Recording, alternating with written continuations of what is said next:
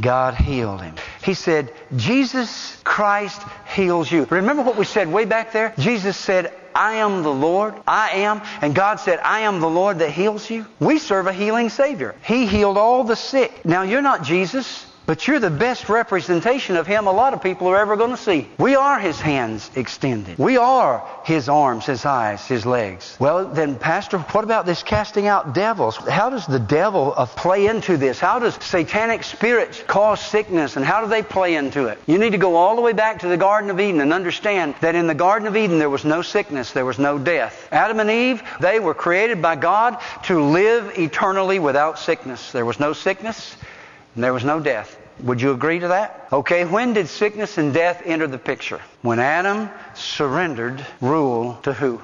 Satan. Adam had been given dominion over this earth, and he surrendered it to the devil. What happened then? What is that called? It's called sin. Who sinned? Adam sinned. When Adam sinned, it changed his nature, and it changed everything else around him. Now, when Jesus came, he redeemed us back to God and restored us to full fellowship. But we still have a sinful nature, don't we? Why didn't God, when He saved us, just reach down inside of us and grab hold of that sinful nature and pull it out and throw it away? Some people believe He did that. I don't. Why didn't He just take all of the effects of sin out of the world?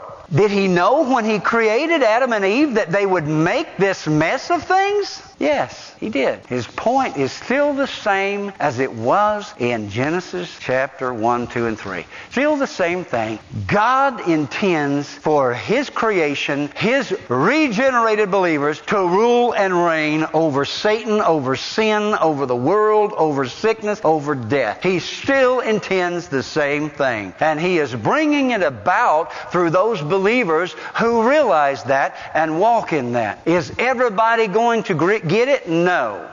They're not. Is Satan behind every sickness? In a sense, he is, because he tempted Adam and Eve to sin. And he was the one that sinned first. And when they sinned, they played into his hand. Sickness and disease came upon the whole human race as a result of it. Is the devil responsible for every sickness? In a sense, he is. And in some instances, he is actively involved in it. You say, how do you mean in a sense he is? Well, think about it this way. Even Adam and Eve were given a good body. Look at the person next to you and say, you got a good body. You do. You got a good body. God designed you with a good body. But you know what? He also made you responsible for that body. What you put into it, how you use it. We're supposed to use our body to glorify God, aren't we? Now let me talk to the men for just a minute. Let me pick on you guys. How many of you work 60 hours a week?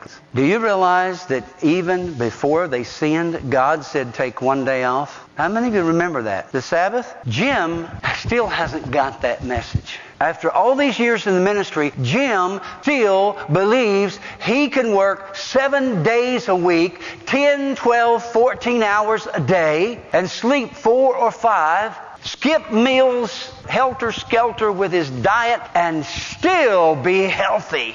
Is there something wrong with that? What is that? What is that? Call it what it is. It's sin. To him that knoweth to do good and doeth it not, to him it is sin. And beloved, there are some sicknesses that we're going to go through that we brought on ourselves.